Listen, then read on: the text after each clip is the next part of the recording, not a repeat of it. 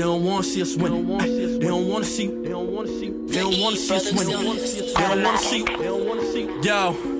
I don't drink lean, I don't pop pills, I just hustle hard and I stack good. Right. Class good with a backwood. I changed up when they snatched uh-huh. books. I ain't have no role models, they just rap good or they trap good. Teacher said I won't be shit if this don't work, then I'm trap wood. I had work, I had to give it back. Young nigga, I ain't into that. Wonder why these niggas hating on me. Maybe cause I'm really living that. No rolling, just some rubber bands. I'm the king of the summer, man. Uh-huh. I'm just trying to get this money, but I hold the floor up like I'm brother, man. I ain't never seen a hundred grand or a million in the duffel, man. But I've been inside the band though. Roaches on the side of Ruffles bag. Gang, gang, it's a celebration. Couple neutral and a couple banging. Don't have it on you just to have it on you. You backing out and ain't no hesitating. When I was young, I had no motivation. Punching niggas over conversation. Now I'm popping couple dollars inside of my pocket. Got all of these thotties shaking. Money. You can copy what I'm rocking, but now how I'm rhyming, nobody can copy greatness. Nah. Try and stop me, I'ma spot you niggas. Made a peace be with you. Assalamu alaikum, little nigga. They don't wanna see you winning. Nah. They don't wanna see us winning. Nah. They don't wanna see you winning. Nah. They don't wanna see us winning. Hello, hello, hello. This is Champagne Sharks. This is Trevor on Twitter. You can find me at Ricky Rawls, R I C K Y R A W L S. We have with us D Mills. What's up, everybody? It's D Mills. You can catch me on Twitter at MDMills79. And I'm glad to be back. Let's get busy. And we have Mike. Hey everybody, this is Mike. I'm glad to be back in the place to be with my brothers and with all of you. And you can find me on Twitter at Black Exception One. Let's do it. Okay, great. And just gonna do the house cleaning. We have the Patreon, five dollars a month. You get double the episodes. You get the backlog of episodes. It's a great deal. Go to patreon.com forward slash champagne sharks and do that there. You will be happy. Go, if you can't do that, the next best thing is to tell all your friends about the show, tell your enemies about the show, tell your girlfriend, your boyfriend, your husband, your wife, brother, sister, mother, daughter, whatever. Let them know about the show. That's another great thing you can do.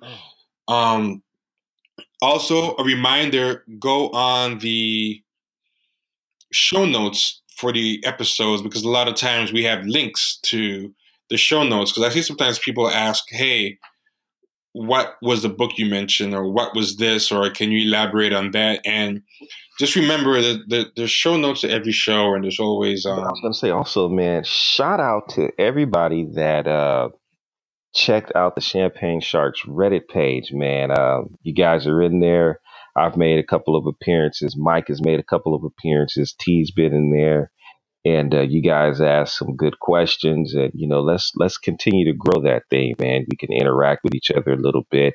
Um, you can ask your questions. I know a couple of people were asking me about um, some of my some of the stuff that I do, um, working inside of the schools and things like that. And um, I just wanted to tell everybody I will discuss that uh, in a future episode. I plan to to really go in depth about that. It's just so much stuff that you know it's hard to to form uh, coherent thoughts about it off the cuff. But you know, once I once I take my time and really kind of just put everything together, I don't want to do it haphazardly, but um, I will do that. And you know, me and T and Mike will will hopefully uh, sometime in the near future knock that out and just have a real solid discussion just about the school system in general, how white supremacy is allowed to kind of fester in the public school system, how it's perpetuated there, and uh, some of the things that we can do to change it, and then some of the things that um, you know it may take revolutionary action to change. You know, because I don't.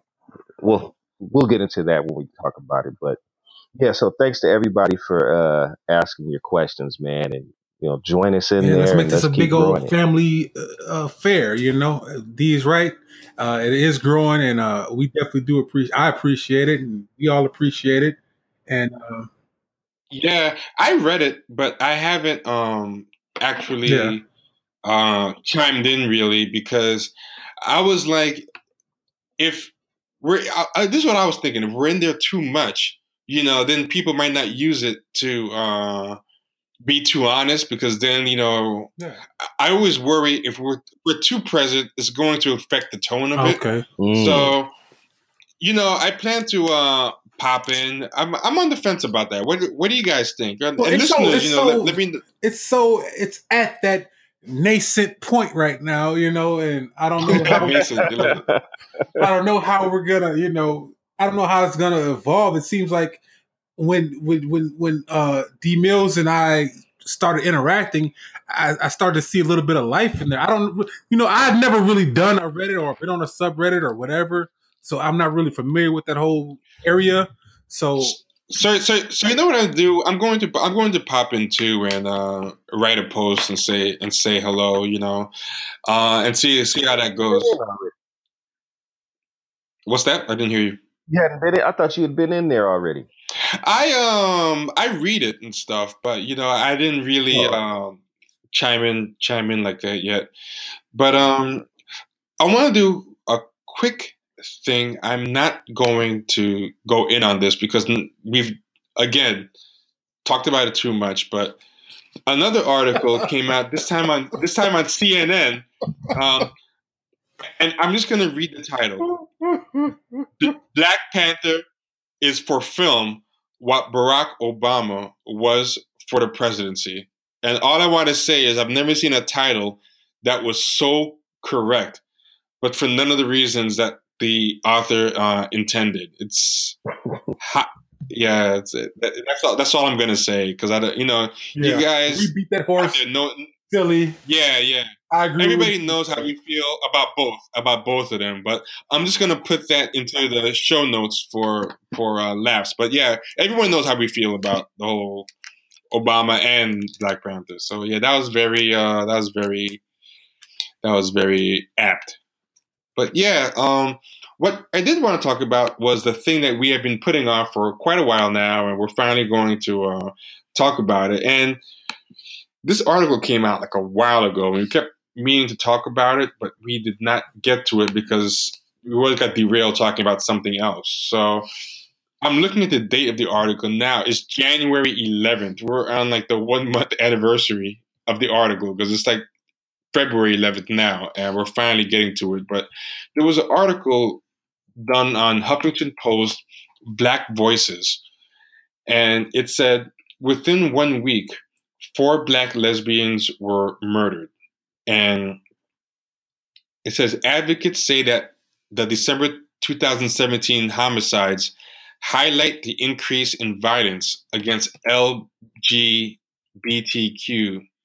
communities. So they show pictures of these four black lesbians. And I wanted to talk about this article because this is something that I see a lot of people repeat uncritically. You know, this whole um, there's this outbreak of black trans people dying. There's an outbreak of black lesbian violence. There's an outbreak of you know this and that, and I think there's something kind of disingenuous about how it's presented, and I think a lot of times, um, different groups like to use black people as kind of like surrogates to push their issue along.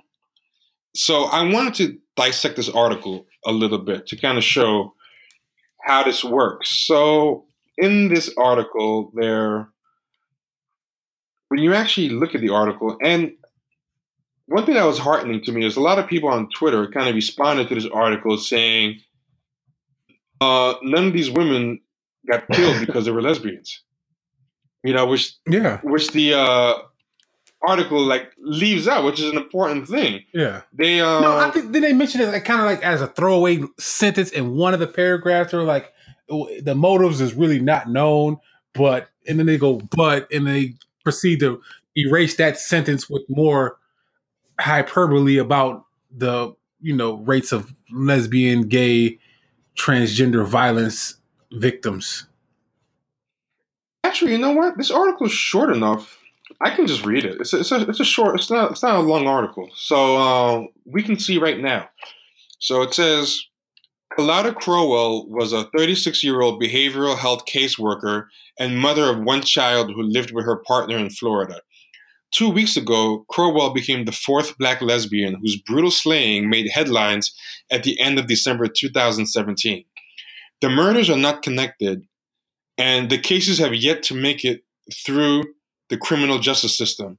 Still, there is a thread of similarity running through them, and LGBTQ advocacy groups say they are among a growing number of tragedies they're tracking. We have been seeing an increase in violence against members of the LGBTQ community since the end of the presidential election cycle. So they're blaming it kind of like on Trump on top of everything else. Beverly Tillery, the, ex- the executive director of New York City Anti-Violence Project, told HuffPost. Anti LGBTQ immigrant and people of color rhetoric was really being kicked up at that time, and it certainly has continued with President Donald Trump's administration, Tillery said. So now they're kind of making it seem like all this hateful talk from Donald Trump is uh, causing this, right? Mm-hmm. Sue, Yak- Sue Yacka-Bible, director of communications at GLAAD, told HuffPost the homicides are, quote, incredibly alarming, end quote. It's both That's deeply a name, troubling. right? Sue yeah, Jacob, I know, right? Jacob Bible. You Sue, yeah, Jacob Bible hyphenated. Uh, the second part after the hyphen is Bible, like as in biblical. It's a very interesting name. It's both deeply troubling and a tremendous tragedy for the LGBTQ community, she said. So, like, now you're thinking, man, what's with these hate crimes or something, right? Right. So then, so then they start talking about them individually. Kalada Crowell and Kara Inglet. On December 28, police in West Palm Beach responded to several 911 calls about a shooting that occurred on the 800 block of 3rd Street. Responding officers found Crowell dead inside her home. Her 11 year old daughter, Kara Inglet, was found outside the residence. The mother and daughter had just been shot, according to police. Kara did not immediately succumb to injuries. It was not until the following day that police announced she died at a local hospital. Kalada was the sweetest person, Robin Denson told the Palm Beach Post. She was my girlfriend, and that was our home. Denson's son, 26 year old Marlon Joseph, was named a suspect in the killings. He'd reportedly moved in with the couple some 10 months earlier after serving time behind bars for battery on a child. According to a probable cause affidavit, Joseph and Crowell had been arguing during the day about the fact that Kara Inglet had a bad attitude and was not getting along with the other children who lived in the home. Cops tracked down Joseph on January 2nd and arrested him on two counts of first degree murder. He's being held in jail without without bond. So so this thing was about because they had a family squabble about a bad attitude and not getting a along. domestic situation, basically. Yeah. So what did any of that have to do with this? All these quotes they had from all these different advocacy groups. Because to reiterate what was said, so you don't have to uh, uh, rewind the episode, but you know they said we've been seeing an increase in violence against members of the LGBT community since the end of the presidential cycle. What did Donald Yeah. Trump say that caused these people to fight? You yeah, know, well, that's the implication that that that this is an anti-gay crime. That's an anti-gay crime and that Donald Trump's America is to blame. Like like you know, he was watching a Trump rally and he got like hyped up or something. Like like this has nothing to do with um either of these things, right? So I saw that and I'm thinking, okay, maybe that's just one story. So let's go to the next one. Brandy Mells, Shanta, Shanice, and Jeremiah Myers. On the same day, December 28th, and they're going all over America to make these points, right? Like, so it's not even a, a certain community. So they went from Palm Beach, Florida. They need to do a reach. And I, I just want to a kind of les- like you know before you continue, I just kind of want to uh, state for the record that this shit is tragic as fuck. What happened to these people and these kids, but you know we're we're not making light of that. You know, so Yes, yes. just take that. You know, just take that as you know a fact that we're not making light of the situation that happened and these people got murdered. But what we're taking shots at is this implication that they're making uh, about you know this ex- increase in violence against lgt people based on trump rhetoric and anti um, homosexual feelings Yes, and I think as we go on, that's going to become uh, more Okay. clear as well. But but but I'm glad that you uh, put that out there because you're right. Some people might jump to conclusions about what we're trying to say. Um, this one is in upstate New York the same day. Uh, cops in upstate New York released the identity of identities of two adults and two children found dead two days earlier in a Troy apartment. Shanta Myers, 36, her partner Brandy Mells, 22, and Myers' two children, five-year-old Shanice Myers and 11-year-old Jeremiah Myers, had been dead for about five days before their bodies were discovered. Police said the victims' feet were bound and their throats slit. The Albany Times Union reported. At a press conference, Troy Police Chief John Tedesco described the quadruple slayings as horrific and an act of savagery. Um, on January 5th, a Rensselaer County grand jury indicted two suspects, James White, 38, and Justin Mann, 22, on multiple counts, including murder, robbery, and possession of stolen property. The indictment alleges the men were committing a burglary when they killed the women and children. They made off with an Xbox and a TV, the indictment states. White and Mann have pleaded not guilty. They are being held without bail, pending their next court appearance. So, first off, they erased two children. You know, like black people died, not just black lesbians Yeah. two black lesbians, two black kids. They pretty much step over the bodies of the two children to You're the two children in that story and the one child in the uh, first story.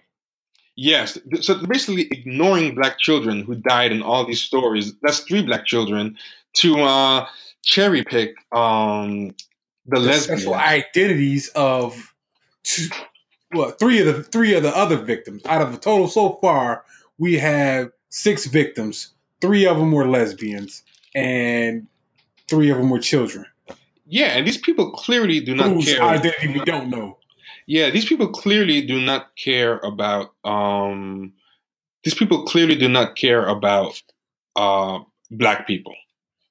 No, it's an agenda. We're starting to see a pattern here. Yeah, yeah, yeah. be- Because um, they're just picking what they want. Okay, now this person, this was a burglary, and they don't say if the people even knew the people. There's nothing here that says any that has to do with Trump or anything. This is just a uh, a- a murder robbery, and there's nothing that says that they knew or cared that they were lesbians. It, last story. This is the fourth lesbian, Carice Lewis. Um, this one, they haven't arrested anybody yet. It says, again, on that same day, December 28th, the death count climbed, right? Cops in Washington, D.C., so now they jump to Washington, D.C., responded to a report of gunfire on Adrian Street that evening. Upon arrival at the scene, they found a vehicle engulfed in flames. After the fire was extinguished, police found the body of 23 year old Carice Lewis inside the trunk. Lewis had been shot multiple times, but was, was reportedly still alive when the vehicle was set ablaze. Witnesses told police they heard her screaming as she tried to escape the burning vehicle. Mercedes Rulak told WJLA News that Lewis was her ex girlfriend and best friend. No matter what, she still loved me and my son, Rulak said. Authorities and said Lewis' slaying could be connected to two others that occurred that day. Uh, police are offering a reward up to Hmm. twenty-five thousand for information that leads to the arrest and conviction of a suspect. So, um, when I went and looked at um, when I went and looked at the three people who died that day, it says three. They linked to another story from the Washington Post. This is related to that Carice Lewis burning the car. This story says Yeah. three friends were killed on a single day in the, DC, in the DC area. Police think the cases may be linked. So it turns out one is a man named uh, William Sharp. But sorry, well, no, no, No, he, was, wasn't the the one that shot. There's some, there's the- some, Carice. yeah, yeah, yeah. Yeah, he was a grandfather. I'm sorry. There was a grandfather, but um so so basically three people who were friends. Um one is Ronze Green, Mhm. right? Who uh, um who was arrested 3 days earlier and charged with first degree murder. And then um I'm having trouble making sense of this um Yeah, so the first of three victims was shot outside um, a 7-Eleven. His name was Ronze uh, Green, and he was arrested three days. Whitaker, the, there's this guy named Whitaker who was arrested for shooting Ronze Green. Uh, oh, outside okay. Oh, I see. Now I see. So Whitaker was arrested with was charged with uh, shooting Ronze Green. Okay, and then um, someone hours uh, after Green was yeah. shot, the second victim was found, and this victim was somebody named Armani Nico Coles, and he was he was also um, died at the hospital, and then um, there was this girl, um, Carice, Green. Lewis. Yeah, Carice Lewis. I'm messing up everything. And she was uh, some social media friends with Green, and they were saying that um, they might be connected. So, two non-gay people who were male died. Of the saying might be um, connected with this. So, we have no idea whether she was shot because she was a lesbian or what. Especially if there were three people total who were uh, shot. Well, you know, from a from there was an article about about about her and her grandfather mentioned her and her being in some troubles before with the, with the law and whatnot, and um, you know, keeping weird company, and you know, you, we don't know what happened, so I don't really want to try to kick dirt on the lady's name. But it sounded like she might have been involved in some shady stuff, and she was hanging out with people that were involved in shady stuff, and you know, some shit happened. We don't know what, but we don't also equally we don't know. Yeah, yeah. There's no that it was because she was gay. Yeah, and so to throw that out there, you know, three people, three people all associated together were all shot within hours of each other and murdered. And it might have turned out good that we waited to do this episode because just today I just Googled and they arrested somebody in connection with her um, oh, death. Really? Um, they arrested they arrested someone named Ashton Briscoe, also 23, and charged him with first degree murder while armed. Police did not reveal the motive for the murder or the relationship between the suspect and the victim. So we still um, and they also mentioned the other two people that um that died. They say might be um connected. So so we still have no um, idea what happened, but basically we still we still don't know um, we still don't know why she was shot. But so none of these people nothing to do with Trump, nothing had to do with um, them being queer that we know of. Uh, there's one that is a maybe, but it's skeptical based on the two men who also she was involved with who got shot on the same day from the same town. And yeah. what all these things have in common is that black men were responsible for the killing. So I think it also serves that purpose mm. because it helps kind of fuel a narrative of black homophobia. So they show the mugshots of all the black men, you know. So now you're thinking, okay, there's a story where they say four black lesbians were killed. Then they show all these black male mugshots doing the killing you know, and they're talking about uh, they have all these LGBT groups. Like, why did you even go and interview these LGBT groups? None of them were even from the cities that these people were shot in, and none of these had to do with, um, you know, them being gay. Like, why didn't you go to black groups and say, "Hey, NAACP, what do you think about this and all the other black um, uh, deaths that happen or whatever?" Like, you know, these people are kind of like taking stuff that happens to black people and making this kind of um, fake gay connection to it when they don't really care, which is what really they're using us. Yeah, these people like exactly because you know, like you said, where was where were they? Where were they? Where were they from? Um, that's the location. That's what I'm going to um get to uh next, and you know, I'll even um give you guys uh actually if you look in the email I sent, there's like different links, but one one is from um Mar-a-Lago, right? Um and Mar-a-Lago. Oh, oh, where Trump where Trump has his little golf. Yeah, and this is this is a story uh from 2017, February 2017, talking about Mar-a-Lago. It was an NBC News, and this article says Trump always calls out Chicago, but city closest to Mar-a-Lago had comparable crime rate in 2015. It didn't happen in Mar-a-Lago, but it happened in a place near Mar-a-Lago, which is the subject of this article, Oh, um, West Palm, West Yeah, Palm right. Beach. And this is what the article says. oh yeah. The city of West Palm Beach, which sits just across intercoastal high waterway from Trump's palatial Mar-a-Lago resort, aka the Winter White House, on exclusive Palm Beach, had a violent crime rate in 2015 that was equal to that of the Windy City, according to federal crime records. There were 23 hmm. homicides in the city of just 104,919 residents.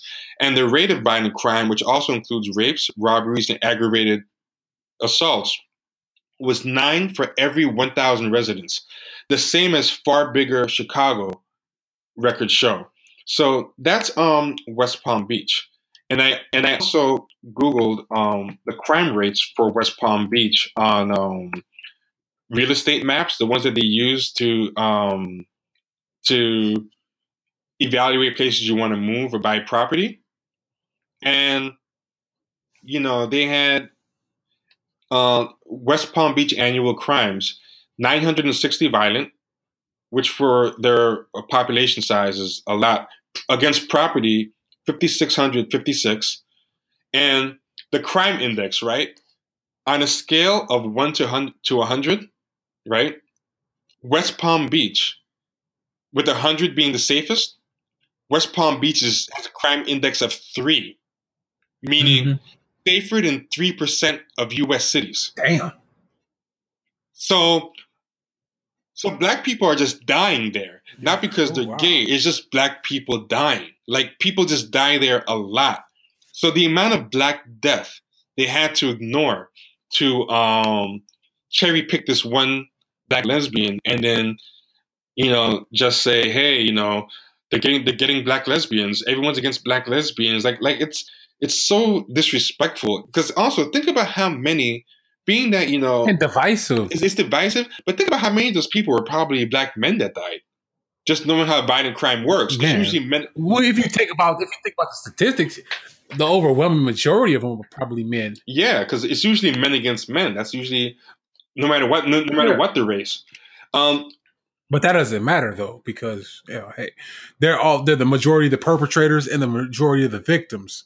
So for some reason, that just it- it's a wash for them. now, but the the the few far and few between LGBT victims are the real story. and now Troy, New York, um, using the same uh, real estate uh, site, right, has um, 374 violent crimes, uh, which and it's not a very populated place. Anyone who goes to upstate New York knows.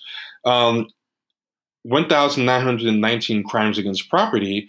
Its crime rate per thousand is only slightly less than West Palm Beach. It's 7.52 as opposed to West Palm Beach 8.88. And in its crime Hmm. index rating, with the 100 being the safest, is 7. It's only safer than 7% of US cities. Right? So they're just taking people from places where people are just, where black people are just dying all the time, where there's real problems. And this is Cherry, yeah. yeah, and and and this is a black issue. This is an issue that is um has to do with black people.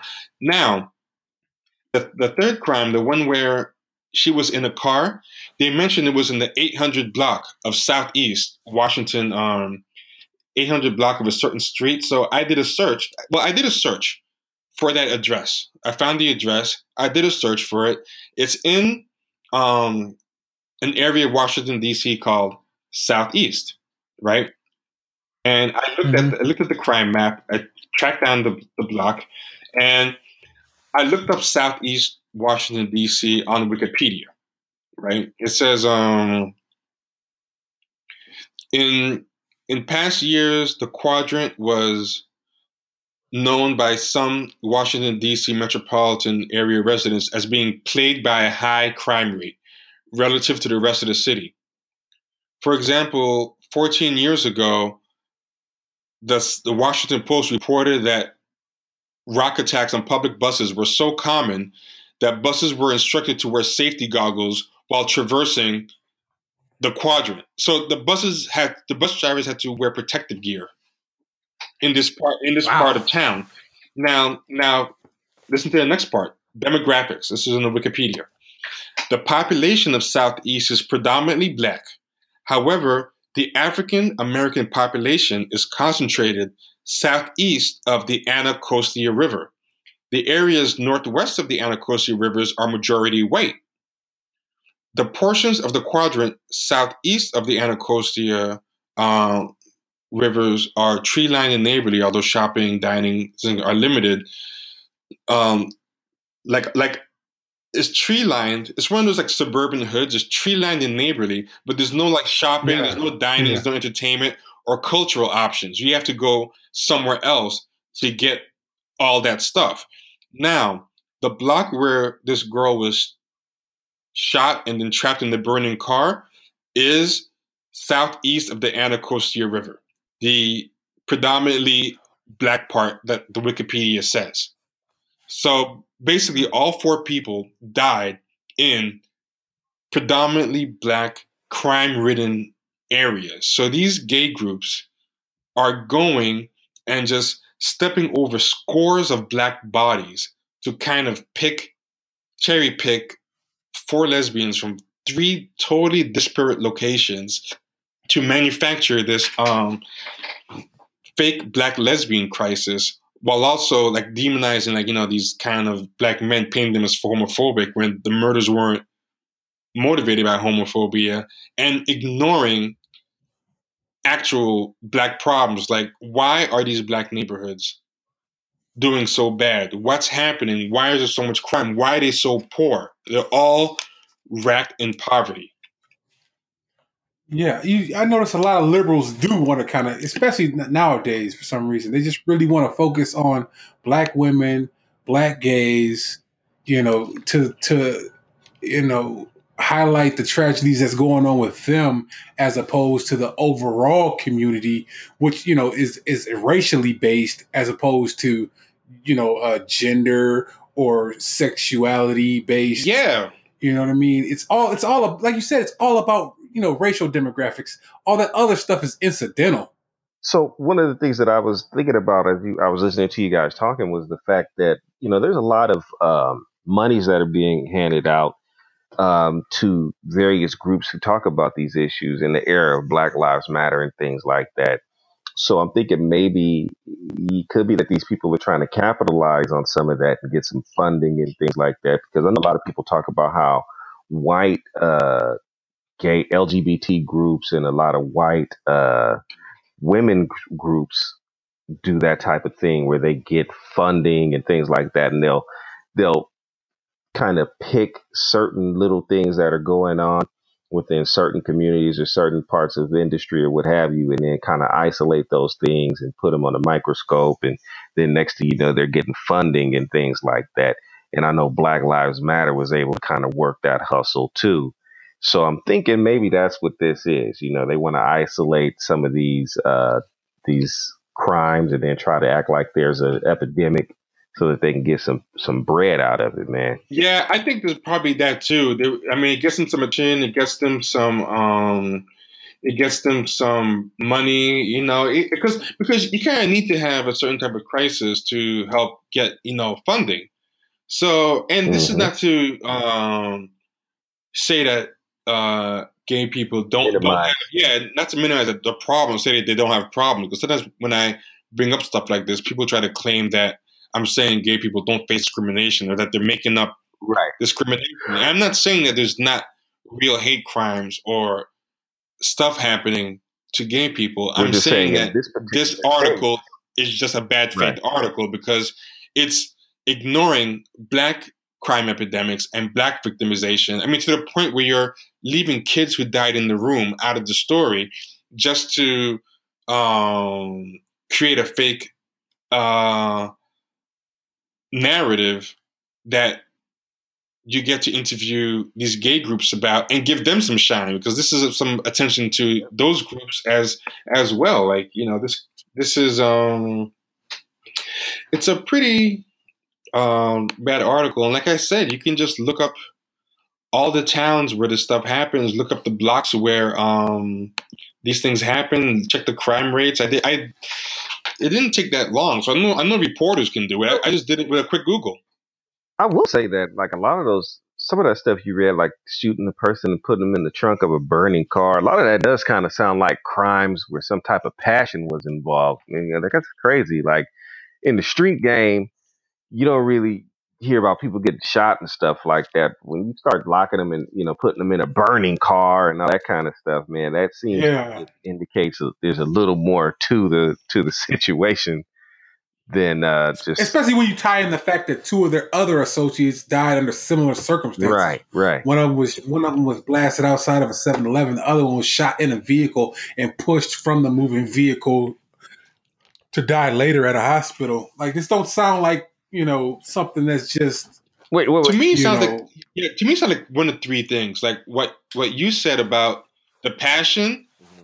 The other thing is like a retaliation for something. Like you know, like when Well, yeah, that's a passion. You know, Oh, passion yeah. like revenge, like a Yeah. revenge thing. Like like them three were involved, and maybe like, well, well, I ain't gonna talk about that. But I, you know, situations where like maybe a few people got together and robbed Mhm. somebody or something Yeah, like that, yeah. and they know who did it, and then you see the repercussions, and they he got all three of them.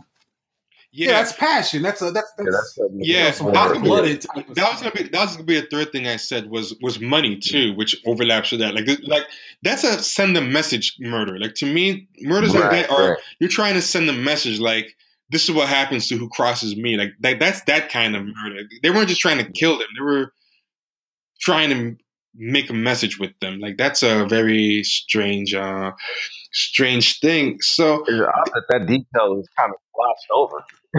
they kind of glossed over that that uh, detail. They didn't like, even really mention it in that article. They linked they linked to another article where that that that kind of delved into it further. But that HuffPost article, they didn't even really delve into that at all. Yeah, yeah. You have to click the link to the Washington Post.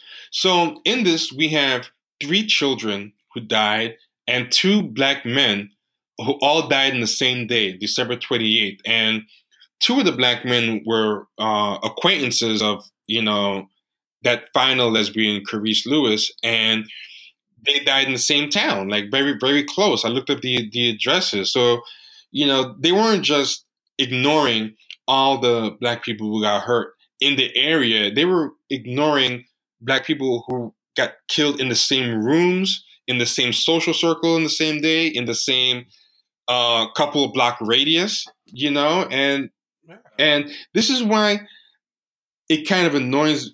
They had to make an effort to do that. Yes, I mean, you had to make an effort to do that. You couldn't just uh, inadvertently, especially with the with with any of them, with with the with the kids that Well, they kind of like as a throwaway mention them, but then you go into this whole thing about their sexuality, and that's the thing that I have a problem with. And I'm probably gonna get in trouble. I, I don't know, but this is just me. I'm speaking for myself with a lot of this, you know, LGBT thing. It's just like you want you want their they want their uh sexual orientation to supersede everything else. And it's like most people don't think about that. And we don't have to for obvious reasons, but still, it's like for you to in- interject that into situations where it don't belong, it creates a certain like a feeling in me where I just don't want to even care about what you you know what you're talking about. Well, it's especially the fact that there is a much bigger, deeper problem there, where cause, where you don't even have to go down to that level because what do what do all these people have in common that's unavoidable is that they're all black, they all live in poor, crime-ridden areas.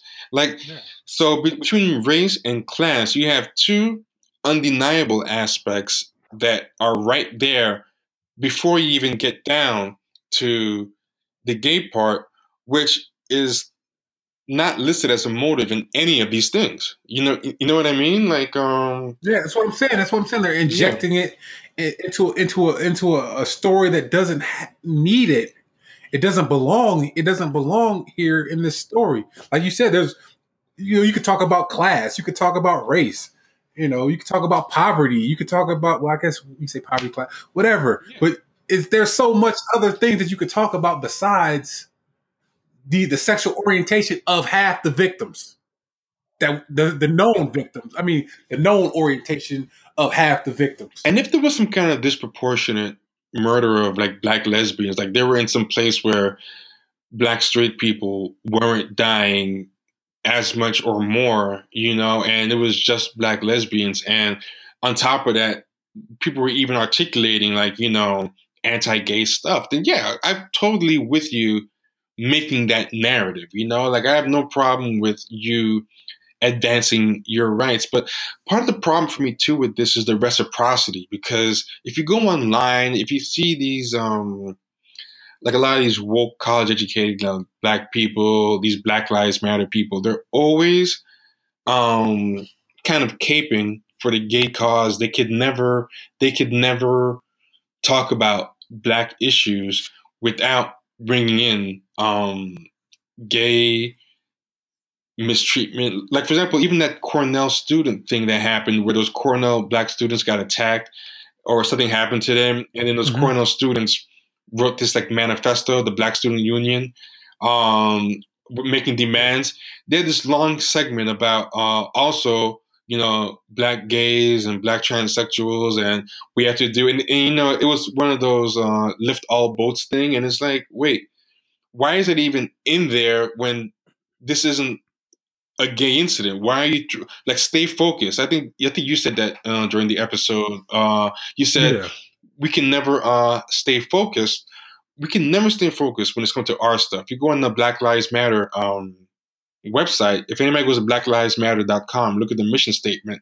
It's like equally divided with um, you know gay stuff. But meanwhile, these gay people are hyper focused on themselves. Like like like we said, it's not inadvertent. The amount of things they had to ignore, you can't possibly you, you can't passively make this mistake. You have to be going in on a mission and an agenda. I mean, they're Yeah. stepping over dead black bodies in the room to um advance their cause. Children's bodies. Like baby, three baby victims.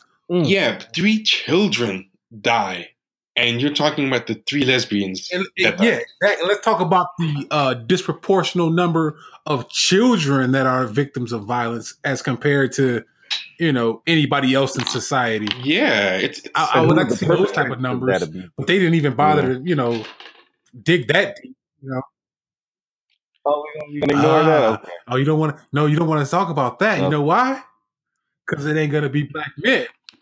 Because it ain't gonna be black men. yeah, yeah, it's it's it's yeah, I mean that's the other thing with this narrative is all the mugshots of black men that they put in here. And and it's it's this is what kind of bothers me because a lot of like uh these woke people um they kind of make a choice and they a lot of times they choose their um sexuality over their race and it shows in how little outrage there was from the usual circles over this article because you know if it was something that they could paint as um just actually black men Some type of erase, some type of erasure of like if there was an article where there was an erasure of their sexuality, an obvious erasure of their sexuality or their gender. You know, this would they're erasing black women. They would, they would have, man, yeah have scorched the, the whole thing. Yeah, they're all about erasure when it comes to like you know gender or sexuality. But with in this article, clearly is the erasure of black, and they are just like, um, oh, whatever, it's fine, it's cool. Like you know, the best they could do, right, is just not signal boost the article because you know, to some level, they have to realize the article was fucked up because normally this is the article they would have shouted from the tops, you know. And I think you know they realize, oh man, this article is kind of junk. There's no motives, but so they didn't actually push the article, but they didn't do what they would have done with, with other types of erasure, which is totally drag the piece all over um, Twitter, like complaining about how it erased um, black people and black and black murder and the black condition. It's um really uh, it's a really uh, shady article, and, this is not new because uh, they did the same thing. Couple, typical from the liberals. Typical Yeah. from typical from liberal No, media. very It's very typical. They did the same thing with Jamaica. They did the thing where they were talking about, and before anybody says it, I'm not saying that Jamaica doesn't have a homeless problem. It does. That's not even something even going to try to pretend is not a real phenomenon. They do have a homophobia problem, but they were, um, Did you say Jamaica? Yeah, Jamaica. But Oh, I'm sorry. but, but they were they were going through this whole um, campaign a couple of years ago, talking about oh, these murders of um, gay people in Jamaica. But all the towns and Hmm. areas that they were focusing on were places with runaway murder rates in general.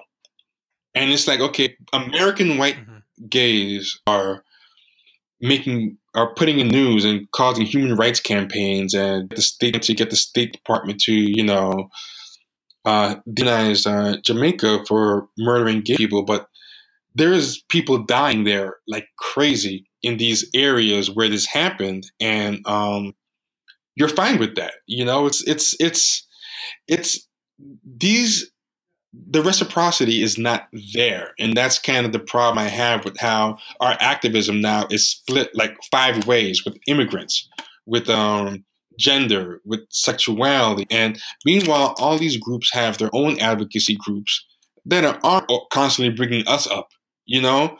You don't see like you don't see like the latinos when they're doing Yeah. their um daca stuff saying by the way don't get you know a lot of immigrants are black you know? And you have to remember black people. Remember black people. Remember black people. What about black people? You know a lot of latinos are black. Black they're not doing that you know and so so forth and so forth. Never. yeah. Only ones you see doing that are other, are other black people. Those are the only ones you ever see want to want to try to make this kind of broad engagement of every you know every specific category. Everybody, You know what I mean? It's like okay, Yeah, when they when they do use us, it's in this thing where okay, like this this is an example of gay people mentioning black people, but they're not mentioning them because they're black. They're mentioning them because they're gay. They're just using the fact that hey, you know, a lot of black people die just because of the sheer numbers. I bet we can find more lesbians dying among black people just because more black people die in general. You know what I mean? It's just sheer probability, you know? So it's like when they do mention us, it's not that they mention us to champion black people the way that we do when we mention uh, black gays. We mention black Mhm. gays. We're highlighting, hey, you know, this guy is black, but he's also gay. And him being gay is causing him extra problems. What they do is they say, hey, this gay person, he's black and he's dying because he's gay. Yeah, they use Yeah. it to signal boost yeah, back on themselves. so the black blackness is secondary to the to the gayness. Yes. it's secondary to every like even if even if they want to break it down a gender thing, whatever it is, or you know like okay like he's like he was no like he like T was saying with the immigration thing, you know you got you got these black people that are willing to go out there and hitch hitch hitch the hitch you know our star our wagon to that you know our star to that particular wagon of uh immigration where you know when you talk about numbers it's probably overwhelmingly not black people that are affected by DACA, even though there's some, but they want to, you know, use that as a point of emphasis to get. I don't know why it works that way. I think we talked about that before because we can't seem to get that kind of traction for ourselves. But when you want to throw blackness in with, you know, uh, LGBT or uh, uh, immigration or whatever, then it it, want, it takes off. But we can't seem to kind of get that traction Yep. for our own uh, specific black issues. Yeah, man, that, that's that's so funny that you say that. It, it, it, you could look at that from every perspective, man. I remember, um, I tell you guys this all the time. Some of the stiffest opposition that we have um, when we try to do some of the stuff we do has has come from other black people saying that we're being discriminatory. Like they say, you need to be. You're trying to be an exclusive group. You need to be more inclusive. This comes from from black people saying this. You know, we're trying to do things for black kids and things like that. So I don't know where that mentality comes from. It's been somehow it's been domesticated into us, and um, you know, we we as a group seem to always look out for everyone's best interest but ours, man. It's, Well- it's really an amazing phenomenon. Well, I think you know America is very used to devaluing uh, black people, and we kind of have bought into it. Whereas even if we don't fully Mhm. fully believe it ourselves, I mean, I think to a degree a lot of us do believe it. But even if we don't believe it ourselves, because we're so conscious of the fact that everyone else believes it, we realize, okay, if we say, "Hey, this is something for black people," people are to tune out. Like, like so. I think part of it is almost like, for practical reasons, we realize if we don't create an umbrella and just make it black, no one's going to give a fuck. Because think about what we call our movement. It's called civil rights. Like, what is that? What's a civil right? It doesn't even mean anything. Why is it not black rights? Everyone else has women's rights, gay rights, but with black people, we. you know it's for everybody. Yeah, civil rights is for everybody because once they implemented civil rights, you know, everybody came in and got them, but us. which is funny because let me just say this real quick. Which is funny that that term would be so ambiguous when it was very specific language that was used uh, in in Jim Crow. You know, when when discrimination was Yeah, exactly. it wasn't no it wasn't no Yeah. about that man. It was That's a great Right, point. What they were fighting against was specifically discriminating against blacks, but they tried to make it big I mean, you even see it. Like, like look at look at the movement that we had that did have black in it, like Black Power. Like, look at look how it triggered people. Once when you Mhm. called it Black Power, they Yeah. they destroyed they destroyed that. You know, civil rights. Like like the word black just triggers a lot of white American people. It's it's something. even lip. It, it triggers That's a lot of black people. yeah. It triggers, it triggers a lot of black people because they got a, a lot of black people got black. You know, they did that little thing where you where they showed how many black friends a white person might have versus how many white friends a black person might have, and you know, just by you know our numbers within the population, we are more apt to know more white people and be on friendly terms with white people than vice versa. So, and, and like we have internal, internalized this thing where we're scared of possibly offending or alienating our our white friends, and, and like I feel like if you're my friend, I can I can speak the truth, and if it offends you, and you don't want to, you know, you can't, you don't want to mess with me anymore, than you you weren't my friend in the first place. Yeah, I think I think also, um, and this is something that I think we don't admit enough, but I think a lot of black people are scared of losing sexual access to white people, and um, Bingo. yeah, and I think that's another thing. If I rock the boat, it's gonna be, you know, I want to believe in this post-racial world because if you know we don't push that narrative, it's going to ruin, you know, this thing I have going where I can sleep with a lot of Hey, how much of that? how much of that is a is like a false fear? Because you know, you look at some of these most the most prominent pro black type dudes and stuff. And you see them with white chicks a lot of times. And you you know, not just that. I'll take it even further. Um, I think it's an unbased. I think it's an unbased fear because if if white people, if black people en masse denied white people sexual access, that would be the end of us. I'll take it What do you mean? like they would be done with us. They would, they would. I think if we say all every black person got together and said, you know what, when no black person is going to give, um, going to give sexual access to white people. I'm gonna give white people sexual access to us from now on. You know, kind of like what was it, Lysistrata or something? What, what, what's that? The one that they uh, based Chi-Raq on that that Greek play, Lys, uh, Lysistrata. You know, which is where all the women Mm. said we're not going to have sex with uh, the men until you know they stop fighting or whatever.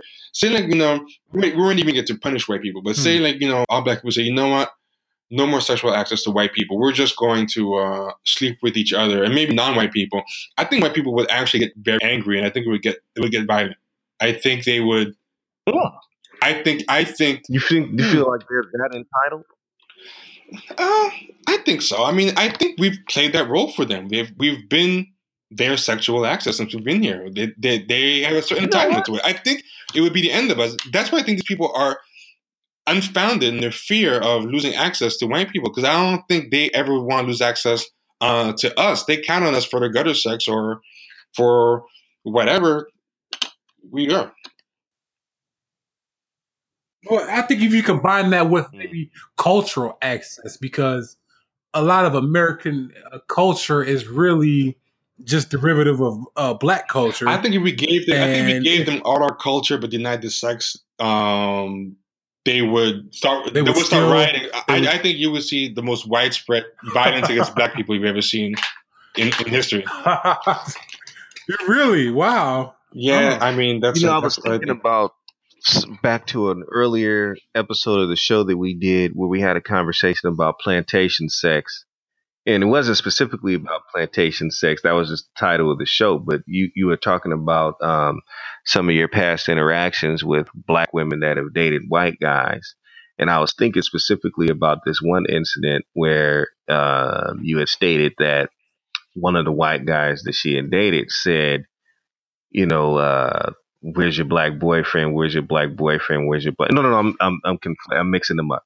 You said that the, the dude was, he kept hitting on her. And then finally he just said, fine, then go be with him and, and have crack addicted babies or whatever.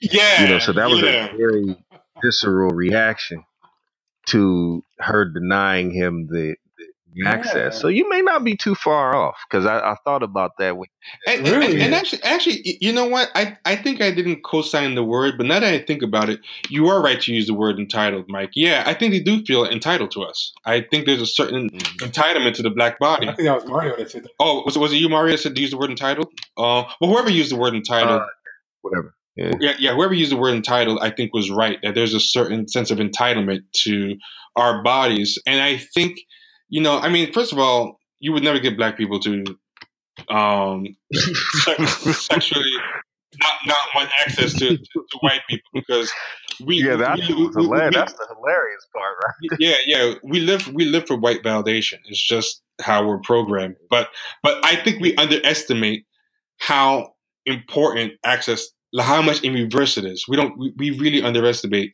the extent. See, like they don't show it as much because they've never had trouble getting it.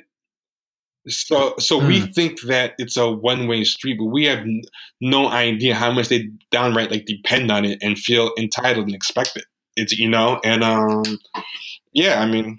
So even if they didn't want it, if one day they woke up and found out that there was no way that they could have it because it just wasn't going to happen, you think that would cause some type of They, physical? will- they will never not want it.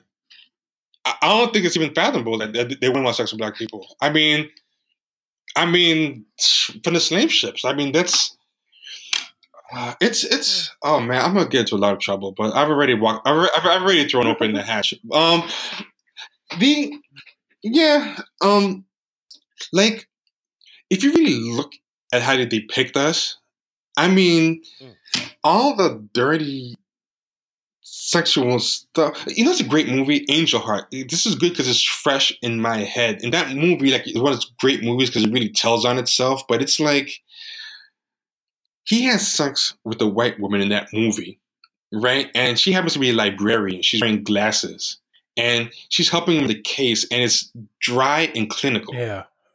But then when he has sex with uh, Lisa Bonet, Mm-hmm. I mean, it's like Filthy, animalistic, you know, Nasty. filthy. And what Demonic. most people will take away, yeah, and what most people will take away from that, right, is that he's saying that white people are pure, and that um, you know, black people are animalistic or whatever. But when you look at the movie on a deeper level, what's really kind of being said, right? It's kind of really a critique on the uh, white person. And what I mean by that is the guy turns out to be a demon himself. That's the irony of the movie. He's actually the demonic one. Uh, and, and they make it literal. But what he's doing is he's projecting all that onto her. He's making it so that he can say it's really in her.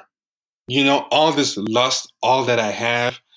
That's the whole point of the whole Jezebel stereotype or the oversexed black woman. Like you have this like disgusting dark side in you, and you want to believe that the black people are the ones that have it, and they're bringing it out in you. You know, whether it's Miley Cyrus, like, hey, I want to act out and be crazy, but I'm gonna be around black people to do it.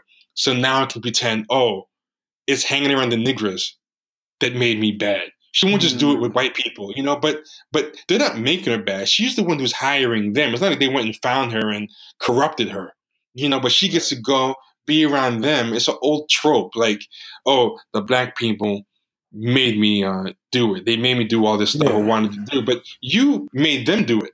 You know, You went to the slum in order to slum.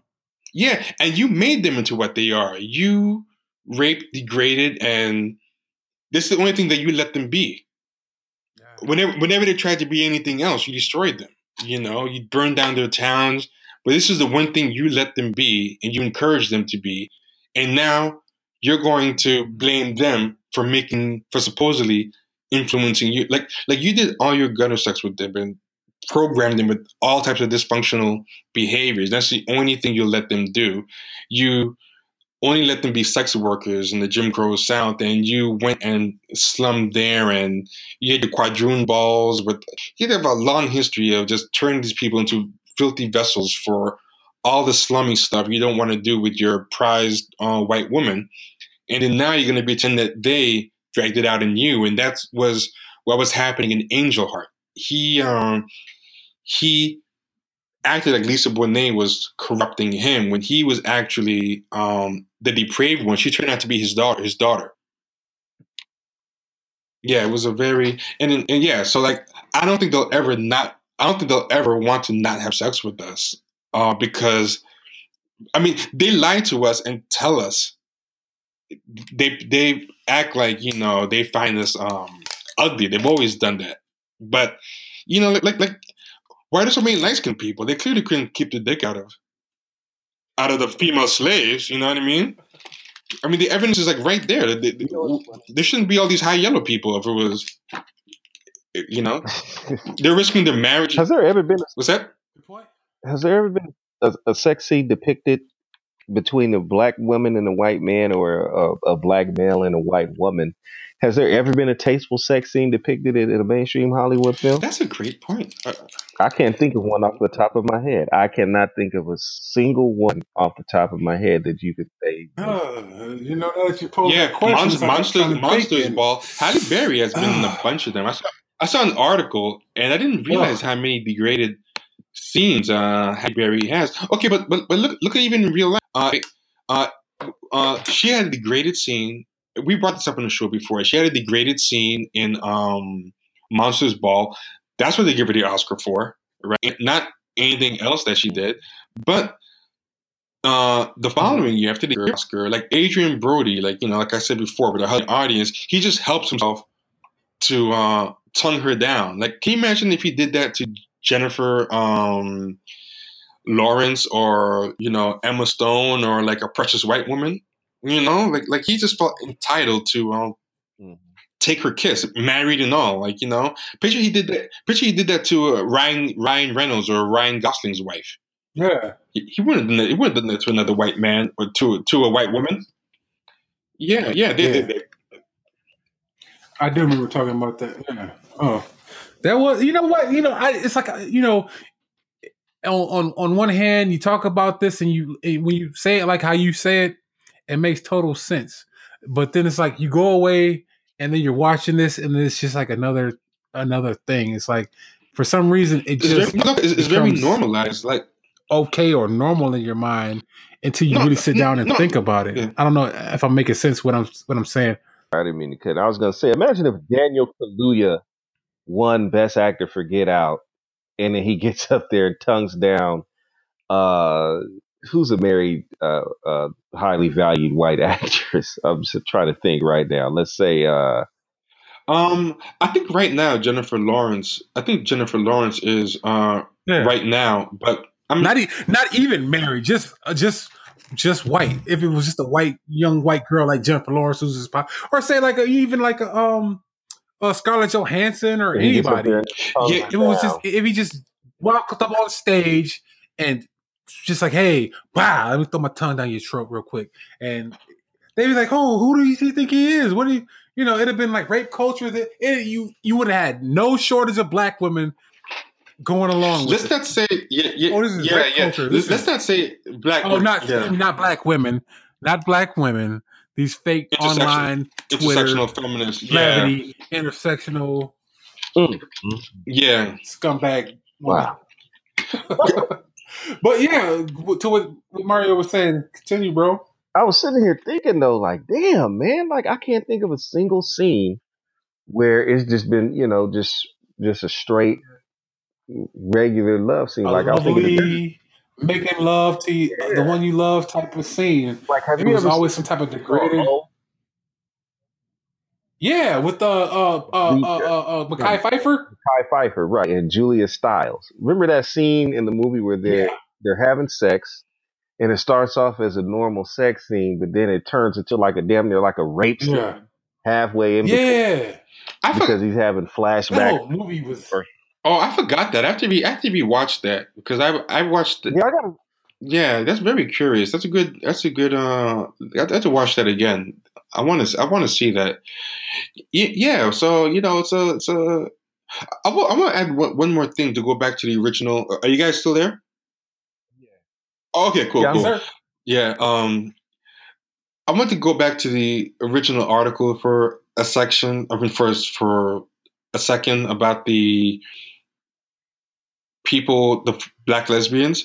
Something else yeah, something else that you can you can really see is online these intersectional feminists they always say um, when people talk about race first whatever they always say oh there you go with that race first stuff. Well interesting i'm black and i'm a woman and i'm um, queer and and i'm not going it's not fair to ask me to choose um, any one side of myself or and for the ones who aren't queer just say no i'm black and i'm a woman and it's not fair for you to call me to tell me to be race first when because you're asking me to choose one part of my identity over the other. And that's not that's not right. You're devaluing me. You know i'm both and i'm going to equally both. But it's a load of shit and i'll tell you why because you can just call yourself intersectional or something but you guys call yourselves intersectional feminists.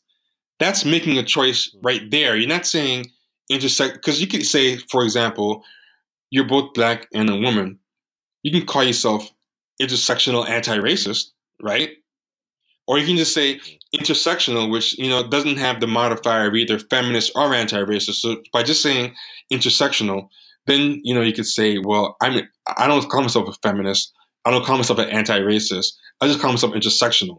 And that covers everything. But they call themselves intersectional feminists. Like intersectional is the modifier. Feminist is the actual um, noun.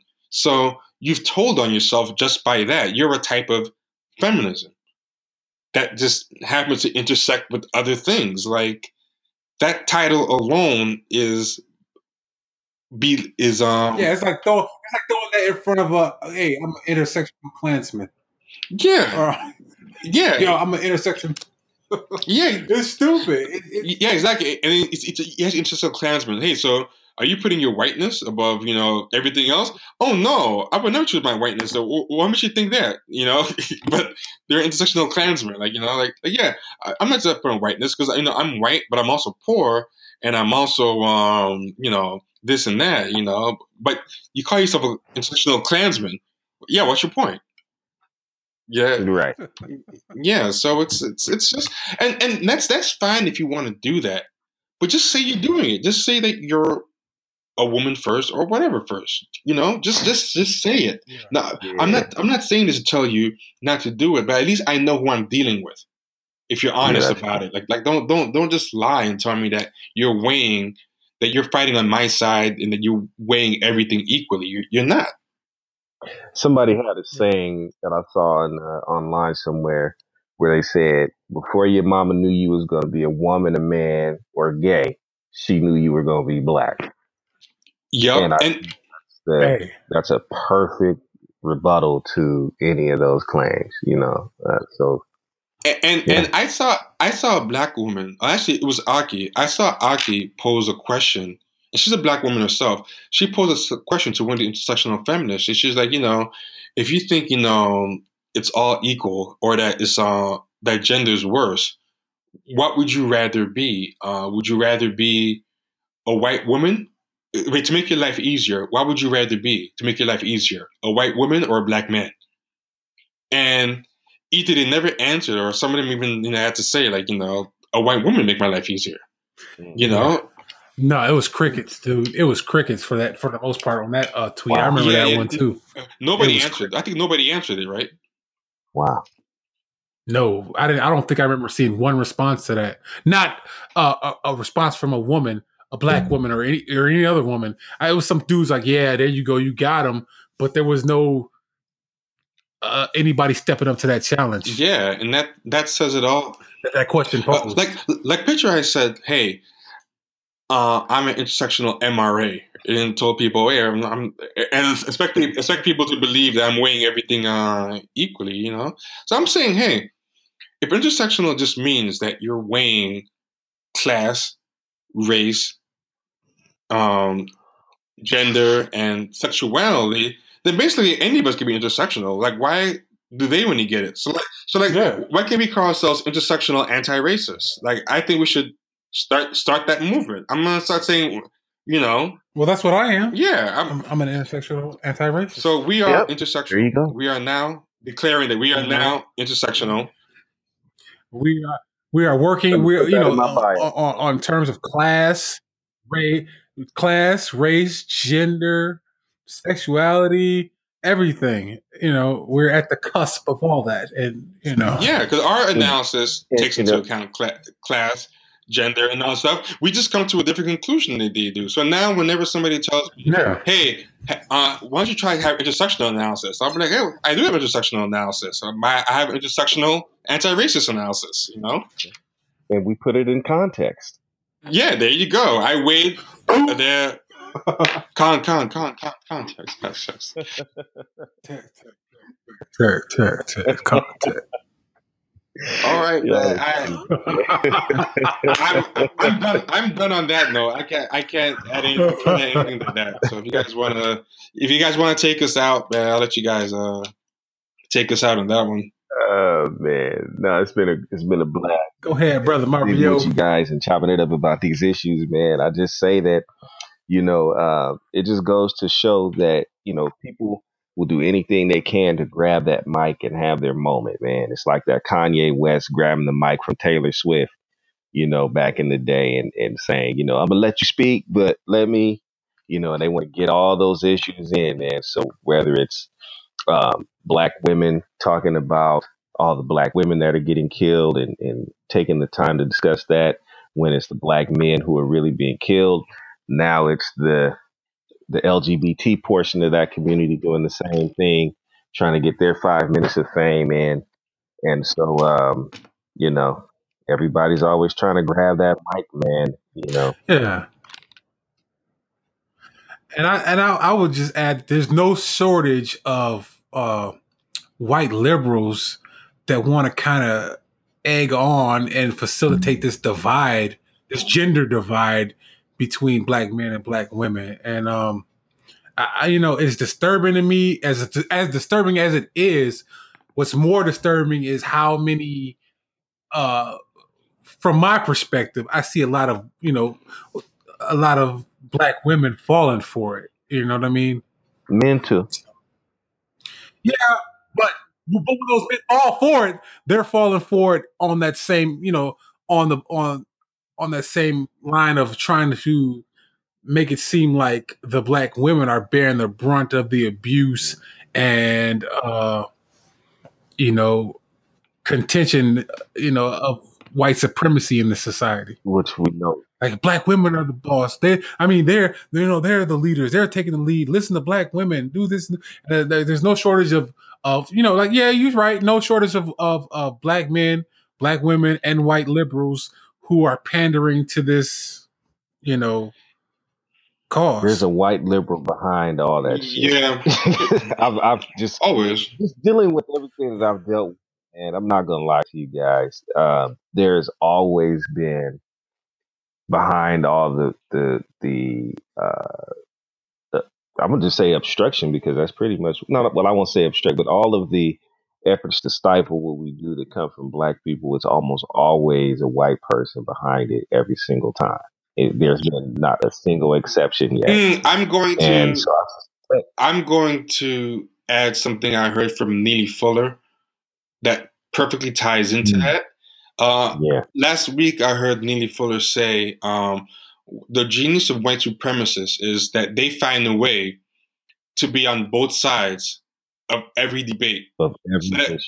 so that no, no matter who Mm. wins, Mm. they win. But since a lot of white supremacists now are using the term themselves now, I mean, and uh, some of them saying that they are for it, some of them saying that they're against it, and I'll get to that later. Because there's another thing that I want to point out. While all of this is going on, you have to remember, and I'm going to say this right now, I mean, because I might forget it, forget to say it later on. The white supremacists of this world always see to it that they position themselves on every side of every argument. That's how you become a master confuser. I'm going to say it again. The white supremacists, were the best governors as far as power is concerned that the world has ever seen, they are the most efficient government that the world has ever seen, part of that government, part of the government strategy that they use, because we're in a war now. We have always been in a war, because white supremacy is war, all right? They see to it that they position themselves on, since we have heard terms like both sides, this side, that side, alt right, alt left, talking about sides. No, the system of white supremacy takes all sides of every argument, but they do it in such a way that when all the talk stops, the system of white supremacy comes out stronger than any side because they have positioned themselves on every side of every argument strategically. That's a part of their strategy. Yes, sir. I want to say that. I want to, I want that to be embedded in people's minds. See, you I've been out here talking for many, many decades, and I, I'm I'm gonna point to the code book and whatnot, but this is not in the code book. I don't think. But I want to say this. I want to make this very clear on this program on Talk Tamer Radio, August the what's today's date? 16th, Yes, sir. 2017. Yes, sir. Watch for it, folks. This, these white supremacists who are the best strategists when it comes to dominating and misusing people that the world has ever seen always position themselves on every side of every argument. And they, on the surface, look like they're going at each other. And sometimes they go at each other to the extent that they kill each other. Wow. All right? Yes, sir. They don't mind doing that. See, because they are a criminal organization. And just like any criminal organization, I mean, in history, they argue among themselves to the extent that they even fight each other on a wholesale basis in order to maintain the system. Uh, that's the whole objective. And they will go to the extent of actually slaughtering each other, not just a few people here and there and a few people there. They will slaughter each other in mass. They don't care about that as long as the system remains intact. In any big event where non-white people are involved, the white supremacists have positioned themselves in every position that you can name. They are, they are everywhere, all the time, simultaneously. You don't have to go somewhere trying to look for them here, and look for them there. They are always everywhere. There's never a side that they're not uh, that don't they don't have a stake or a, a horse in. Absolutely, man. Thanks, guys, man. Hope you guys have a good night, man. Get your rest, and we'll do it again next week. Hey, fam, what's up? This is T, and I'm adding a little addendum to this episode. This episode was recorded and wrapped up on February 11th. Right now, as I'm recording this, is February 14th. I was wrapping up, actually, I did wrap up the editing and production of this episode and was about to publish it. And just out of curiosity, I did a search on the final lesbian of the story who did not have a clear motive for her death, Kerrice Lewis, the one that we were speculating on uh, her death. She was shot 15 times and left to burn alive in the car. And we had speculated that it did not sound just based on, you know, how the street works and things that, you know, you know about how street killings work. It did not sound like a hate crime, but a retribution or crime of passion or a message sending crime, maybe involving money.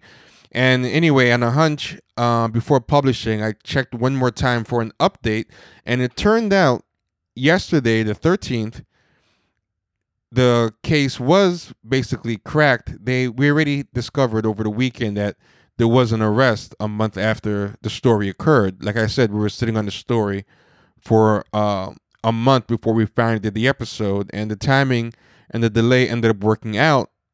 And we and we found out today that a motive was finally given. So I'm going to put the article in the show notes, but let me just read it real quick, the relevant paragraphs.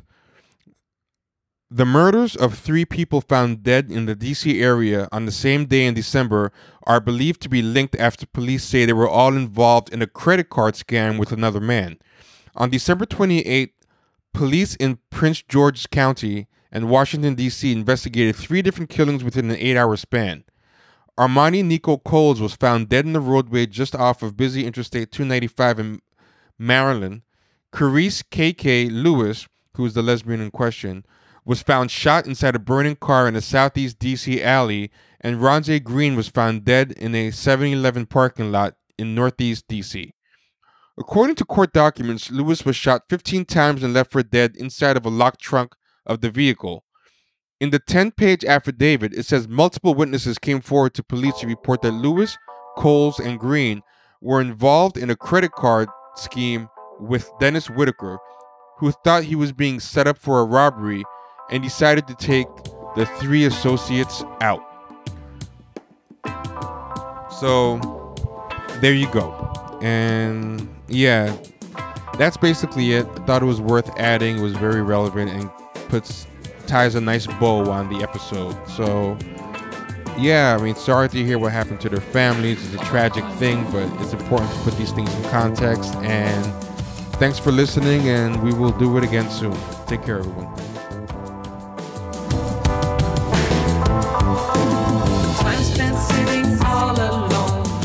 spent looking at my phone, time spent sitting.